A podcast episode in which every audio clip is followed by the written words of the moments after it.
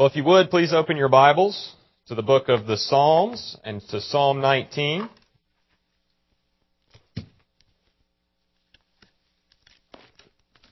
And in just a moment, we'll read through that. But before I do that, I'll give us a little bit of introduction to Psalm 19. I'm going to start in this way. I know Winston Churchill, and I can prove it. He was born November 30th, 1874 at Blenheim Palace in Oxford, Oxfordshire, if I can say that correctly, England. He was a statesman, he was a soldier, he was a prime minister from 1940 to 1945, and then again from 1951 to 1955. He served in many different political offices, he served in many ways in the military, and he's considered one of the greatest statesmen and political figures of the 20th century. What I perhaps should have said is that I know about Winston Churchill. I have a general knowledge. But I don't know what he enjoyed doing. I don't know what his hobbies were. I don't know what his sense of humor was like or what it was like to sit down and have lunch with Winston Churchill. I may know some effects of his life, but I never knew Winston Churchill personally. I did not know what made him tick or what really made him who he was. So you can only know so much about somebody by learning secondhand information. Information off a history book, for instance. Of course, a big help would be to go back and listen to some of his speeches, some of his lectures, some of his talks, maybe some of his memoirs, some of his letters. But even that would be nothing compared to sitting down and having dinner with Winston Churchill and asking him about his life. What are his likes? What are his dreams? What does he really live for? So knowledge of God in the world is similar. God is the great creator, and so the world understandably has his imprint, it has his character built into its very fabric. So nature tells us that there's a God. It tells us a lot about who that God is, what that God must be like. But we need more direct communication. We need more information if we are to truly know who God is and really, consequently, who we are as a result. So God has given us more than His general revelation, more than this general knowledge that comes by creation. And He's done that by giving us His law, by giving us His Word. And so we must respond to that revelation, that knowledge, internally and externally. We have to receive it and understand it, but we have to meditate it on it and hack it away into our hearts and learn from it. So this is really the thesis of this sermon, if you will. Because God is both creator and lawgiver, we must worship in word and heart. So that's kind of where we're headed with everything. So with that introduction, let's read Psalm 19, beginning in verse 1. To the choir master, a psalm of David. The heavens declare the glory of God, and the sky above proclaims his handiwork. Day to day pours out speech, and night to night reveals knowledge. There is no speech, nor are there words whose voice is not heard. Their voice goes through, goes out through all the earth, and their words to the end of the world. In them he has set a tent for the sun, which comes out like a bridegroom leaving his chamber, and like a strong man runs its course with joy. Its rising is from the end of the heavens, and its circuit to the end of them, and there is nothing hidden from its heat. The law of the Lord is perfect, reviving the soul. The testimony of the Lord is sure, making wise the simple. The precepts of the Lord are right, rejoicing the heart. The commandment of the Lord is pure, enlightening the eyes. The fear of the Lord is clean, enduring forever. The rules of the Lord are true and righteous altogether. More to be desired are they than gold, even much fine gold sweeter also than honey and drippings of the honeycomb. Moreover, by them is your servant warned. In keeping them, there is great reward. Who can discern his errors? Declare me innocent from hidden faults. Keep back all, your servant also from presumptuous sins. Let them not have dominion over me. Then I shall be blameless and innocent of great transgression. Let the words of my mouth and the meditation of my heart be acceptable in your sight, O Lord, my rock and my redeemer. So there are really two categories we need to define before we continue in this passage.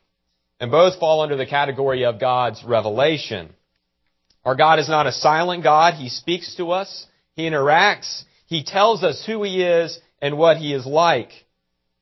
And there's really two types of revelation that we receive from the Lord. So the first is a general revelation. That is God speaking to us through creation, through the natural order, through the world. So not only the inanimate things around us, but even how our own bodies are made. The wonder of the human body. That's a form of general revelation that points us to a higher power that there is a God. So everyone who ever lived has had this general revelation to tell them that there is a God. But this type of revelation has its limits. Looking at the sky can only tell you so much about who God is before you have to go beyond that, before you have to ask more questions. And that's when we get to the second type of revelation, which is special revelation. And it's really what it sounds like. It's special, extra revelation of who God is and who we are. And of course we find that in scripture in the Bible. That's the best example we have of God speaking to His people. So in that Bible, He tells us about who He is, who we are, how far short we fall of His wonder and His perfection, and that we need a Savior. So if we're to understand Psalm 19 correctly, then we have to keep these two concepts in mind. This, these two forms of God's revelation to us, because that's what David is going to go through. So the first point we're going to look at is really looking at verses 1 through 6. And the point is that because God is the creator, we must worship with our words. So as we go through, hopefully we'll see that that's proven true by David's words. So Psalm 19, I don't know about you, it's one of my favorite Psalms in the whole book, but really the whole Bible is one of my favorite chapters. C.S. Lewis said, I take this to be the greatest poem in the Psalter and one of the greatest lyrics in the world. Another theologian named Peter Craigie said that this psalm combines the most beautiful poetry with some of the most profound biblical theology. It's a very rich psalm. And in this psalm we see that creation itself speaks to the character of God and His works in the world. So God spoke creation into being, and it stands as a witness of His power continually. God the Father is a spirit, meaning we cannot actually see Him. But He does not leave us without clues to His existence. So think about the wind. You don't see the wind blowing, but you see it hitting a tree and moving the tree. You may not see it, but you can hear it when it hits something. So though it is invisible to our sight, it leads to effects in the world around us, effects that we can see and understand to know that it is there. So God chose to create an entire universe that would reflect who He is. He created us in the world, and it is in that creation that we see His work displayed every day. So David goes on to list many areas in which creation bears the mark of its creator. So first, he says that the heavens declare the glory of God and the sky his handiwork. Now, for all of time, man has been stricken and has wondered as he looks up at the sky. To see the greatness of the universe, to see the great expanse above you, it really boggles the mind. The power and vastness of the sky and space and stars, it can tell us many things about God. First, it teaches us that we are rather small. We're not in control of very much but someone is. And so we see God's might and His infinite power being worked out in creation through this vast universe. He's imprinted His nature on the world, the nature of His power. We can also look at the beauty, the variation, the complexity of creation to see that God is intelligent. He is creative. And He has created an, a nature that is orderly. It's not chaos, there's an order and a rhythm and logic to how things work. Furthermore, we can see the rejection of every human explanation for the universe. Because there is no purely natural process that can explain the creation of reality as it is. It can't explain its continuing nature or how orderly it is. Also look at the verbs declare and proclaim there. They are continuous verbs. So it's not saying at one point in time, nature and the sky, they declared God's glory and then they stopped. They are declaring and proclaiming the glory of God at every instant of creation. From the time God brought them into being by the power of His Word to now and continuing to the end of the world, they will continue to proclaim His might and His glory. So we move into verse 2, we really see this idea being continued that every day and every night they speak to us. They continually reveal knowledge. So some emphasis is being added. So by looking at the world around us, we can begin to learn more about God. We can see more of His power and His might. You can look at the trees. I'm somebody who was raised hiking in the mountains. I love looking at nature. I love looking at trees. And my dad would quiz us on trees as we would walk through the woods. What was that one? What was that one? And I'd get maybe half of them right. But I knew half of them, so I was happy with that.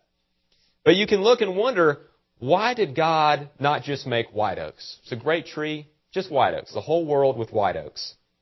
But he didn't just make white oaks. He made sugar maples, he made willows, he made fruit trees, aspens, bushes, sourwoods, dogwoods, thousands of varieties of hardwoods. But he didn't just make hardwoods. He made balsams, he made pines, he made firs, he made spruces. You go through every grass and bush, and again, there's thousands of varieties of all these things. Why would that be? Could God not have just made kudzu and let it cover the entire world and leave it at that? This is, it's a plant. So think about the creativity, the complexity, and the power and wisdom of God just in making varieties of plants. So you look through it, it really becomes shocking to think about. And through that, we can see more of God and who He is, more of His character, just by looking at trees. So verses 3 and going into 4, they're very interesting because now we're told the extent of the speech of nature. So language, or nature obviously doesn't use actual words. It doesn't say, hey, there's a God, wake up. But through the power of creation, we see it speaking every day. So from the beginning of time till now, it continues to speak and explain more about the fact that there is a glorious God out there. So David's really saying that no one can deny, no one can ignore, no one can refute the general revelation which we see in creation. When you look in verses 4 into 6, we see that David switches to the sun and its power as an illustration. So God has made creation to be seen and studied. That is what it means that God has set a tent on the earth for the sun. That the light comes and it is housed on the sun so that the glory of God in creation can be on full display. It's like the light on a display case. It's always on so that we can see what's going on.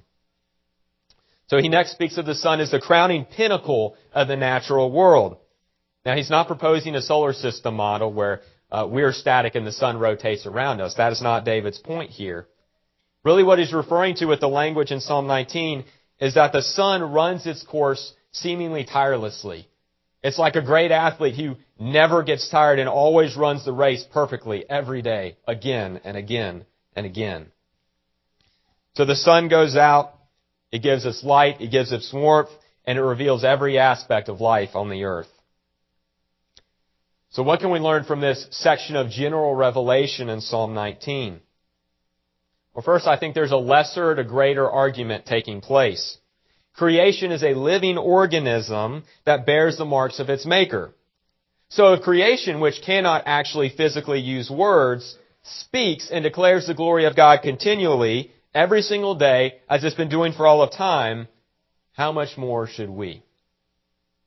So mankind is made in the very image of God, which is not said of any other physical or natural body in the universe.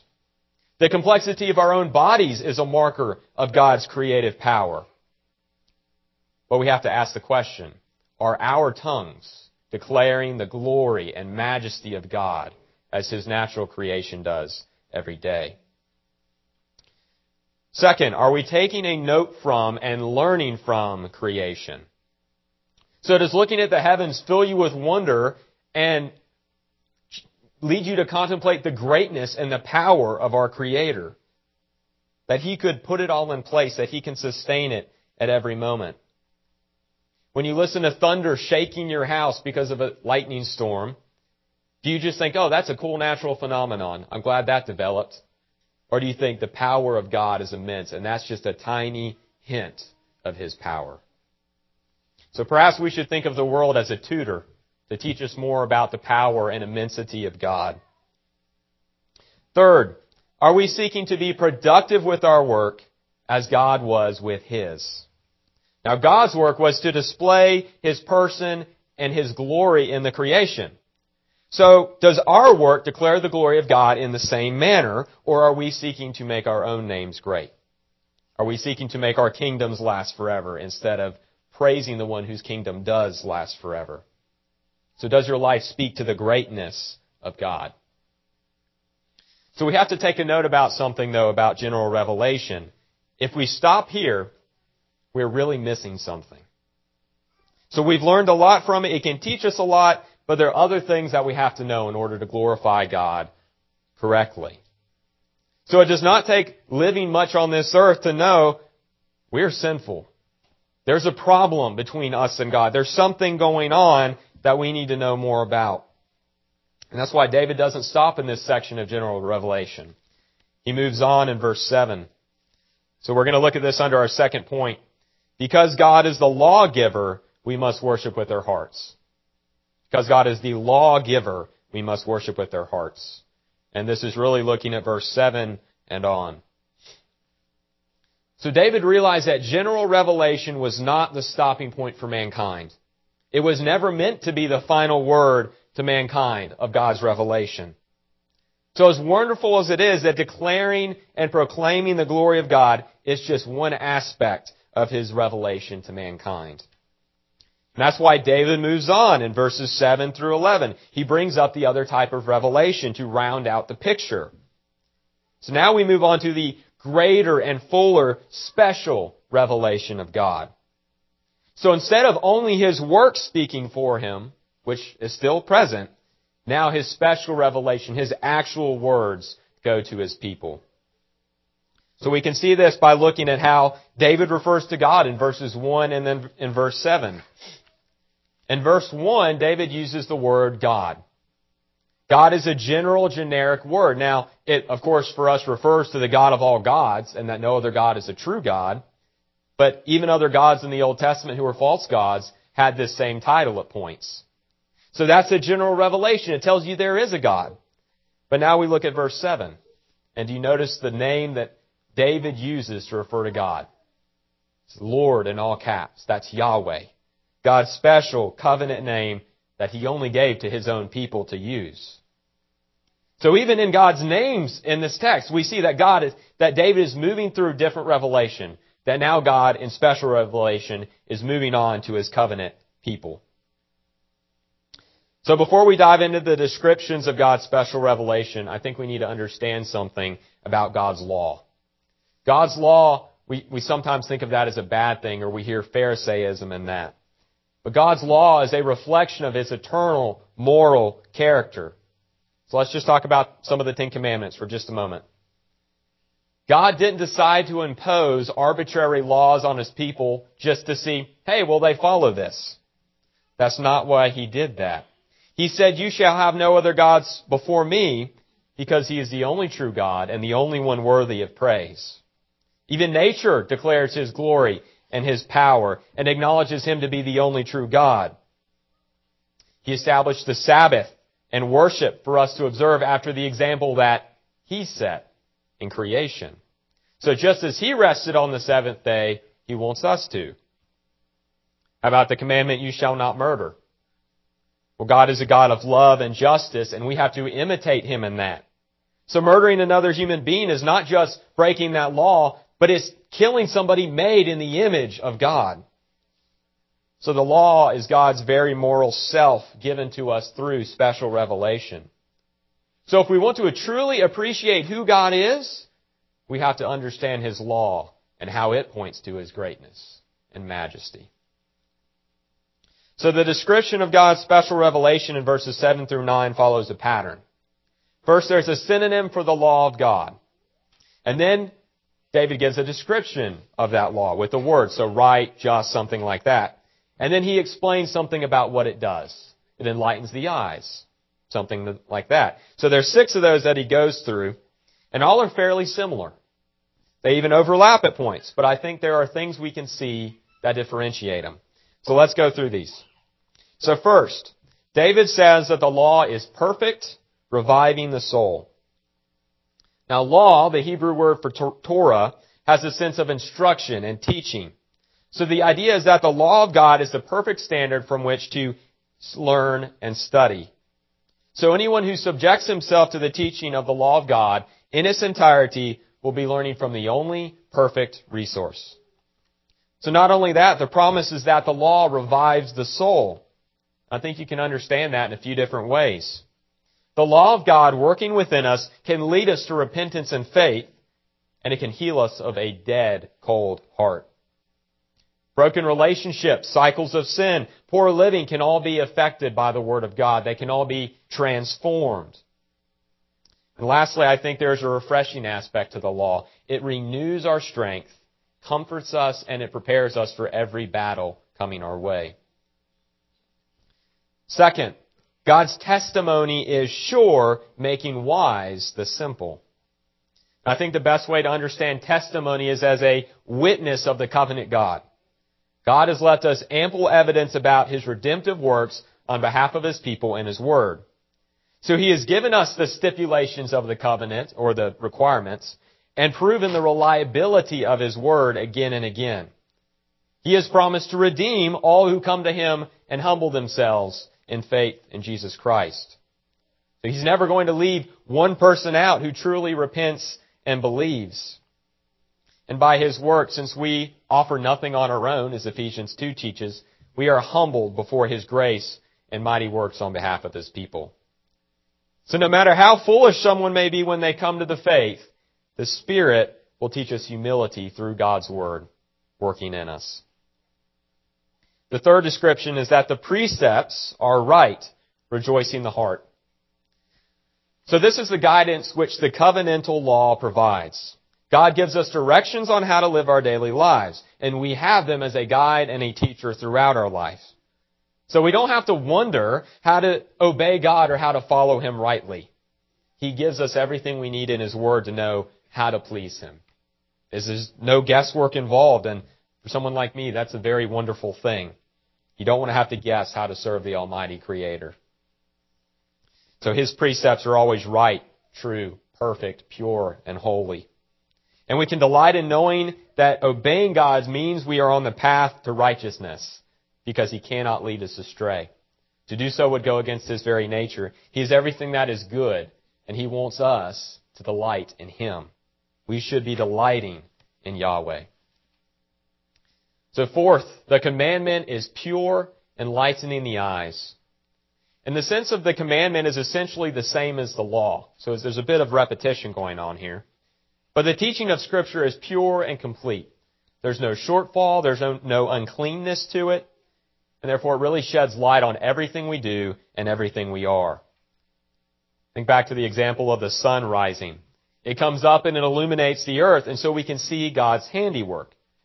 In the same manner, His commandments enlighten our eyes to see His imprint upon every page of Scripture and every atom of creation. The Spirit Spirit at work within us allows us to hear our Father speaking to us through the Word and the Bible as He makes Himself more clear to us every day. Fifth, the fear of the Lord is clean, enduring forever. Proverbs teaches that the fear of the Lord is the beginning of wisdom. Now this isn't a cowering back in a corner, terrified, but a reverent and holy respect of the Almighty. So there's a healthy fear we should have of God.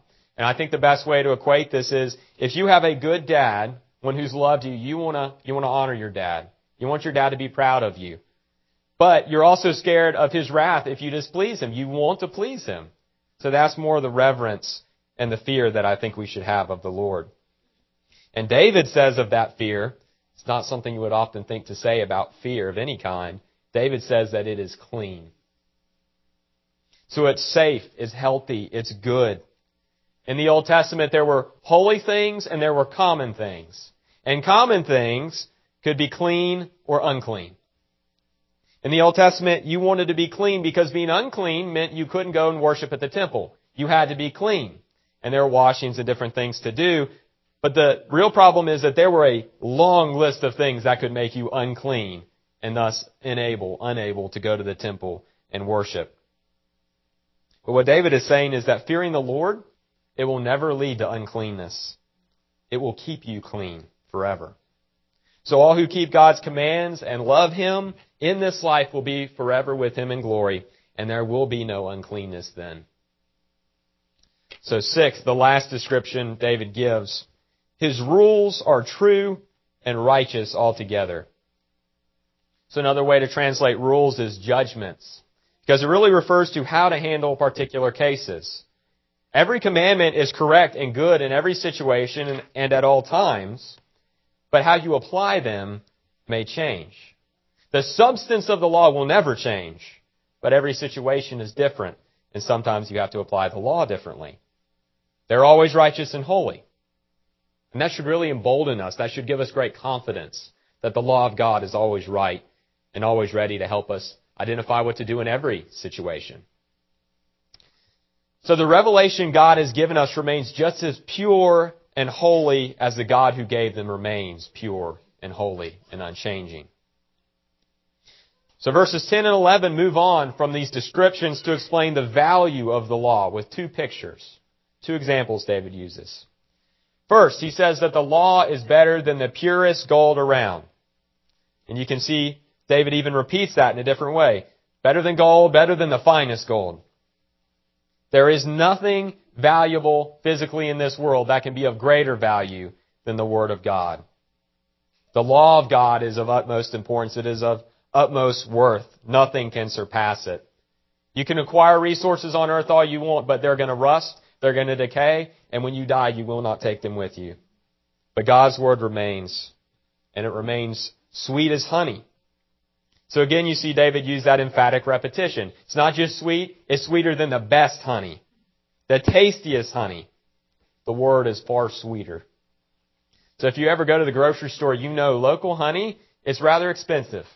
It takes a good dent out of your wallet to buy some local honey, as good as it is. And in the ancient world, they didn't have refined, refined sugar. They didn't have sugar beet, sugar cane. So that was your only option for sweetener. So that was a treat to get some honey.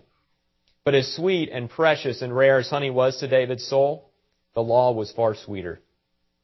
It brings a smile, it brings satisfaction to the soul, and it soothes the troubled heart.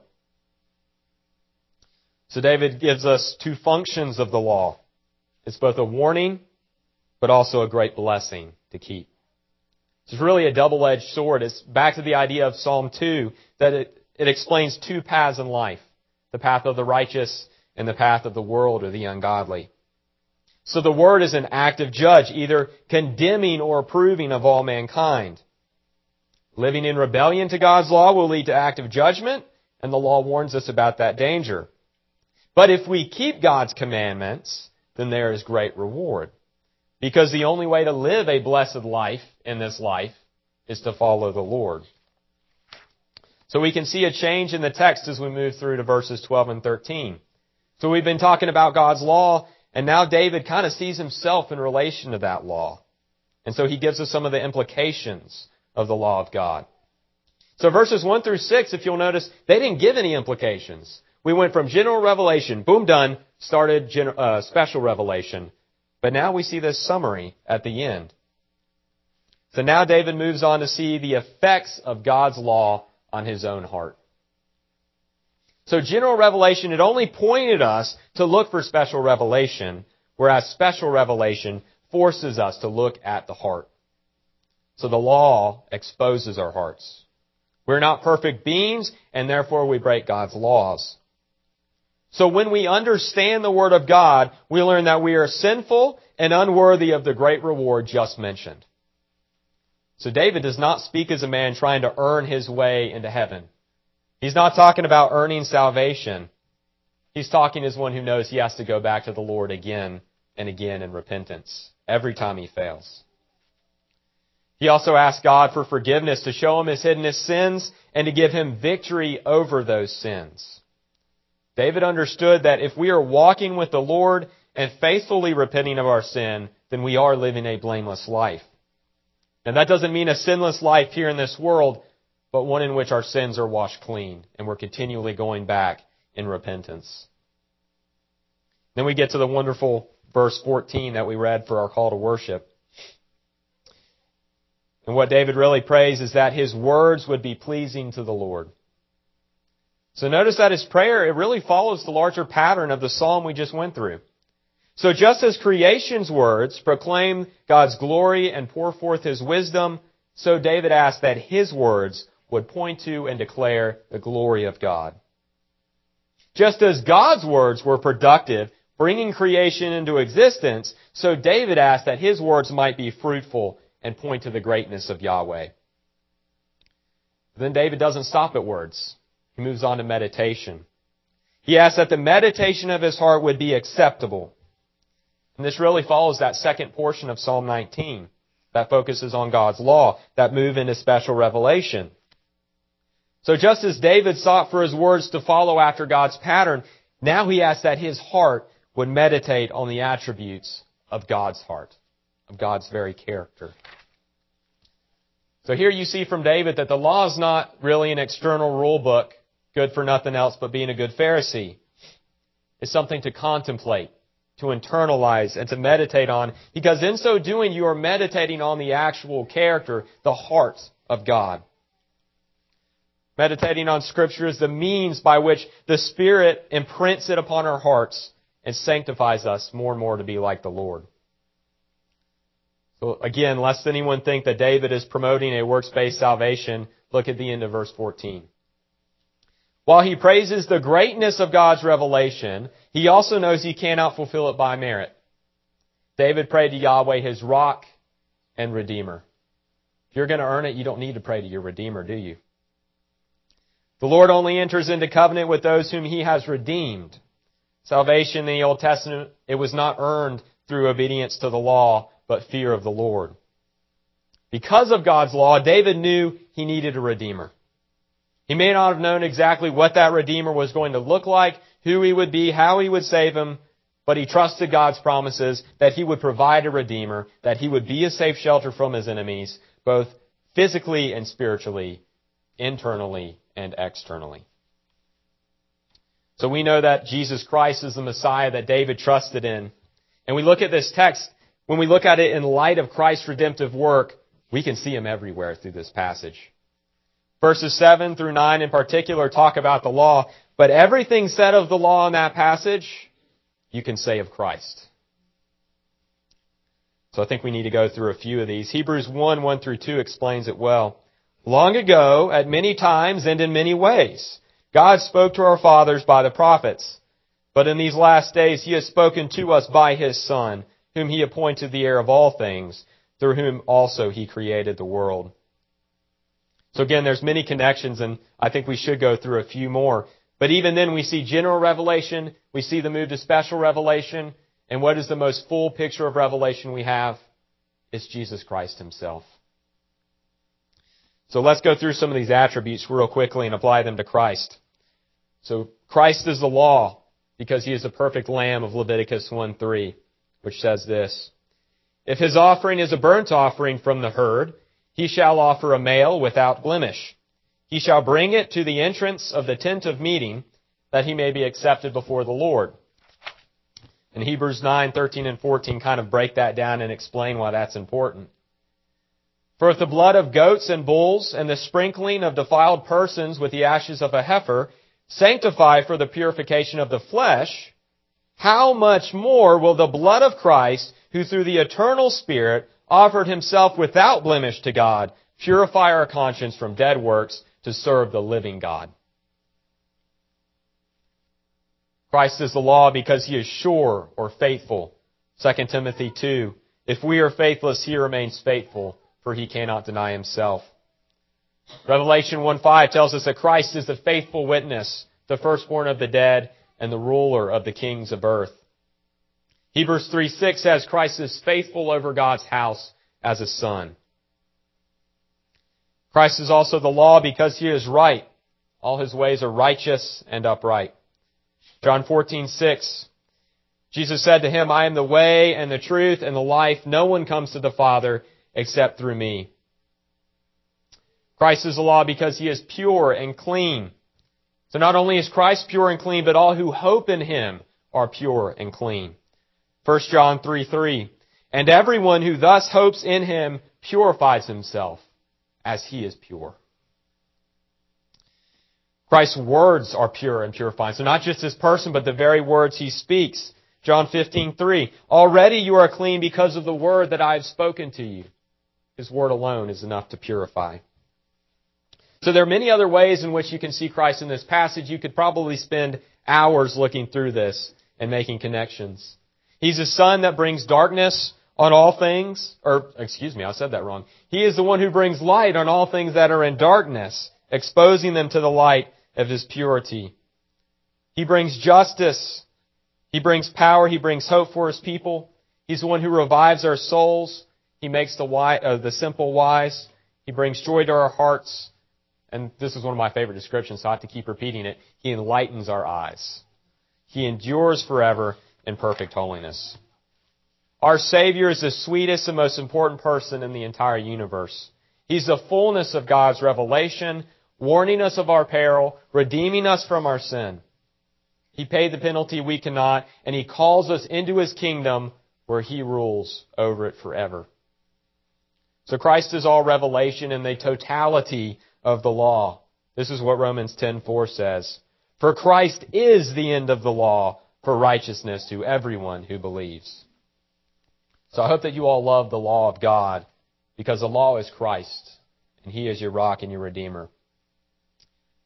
So let me conclude. We began, we began with the proposition that because God is both creator and lawgiver, we must worship in word and in heart.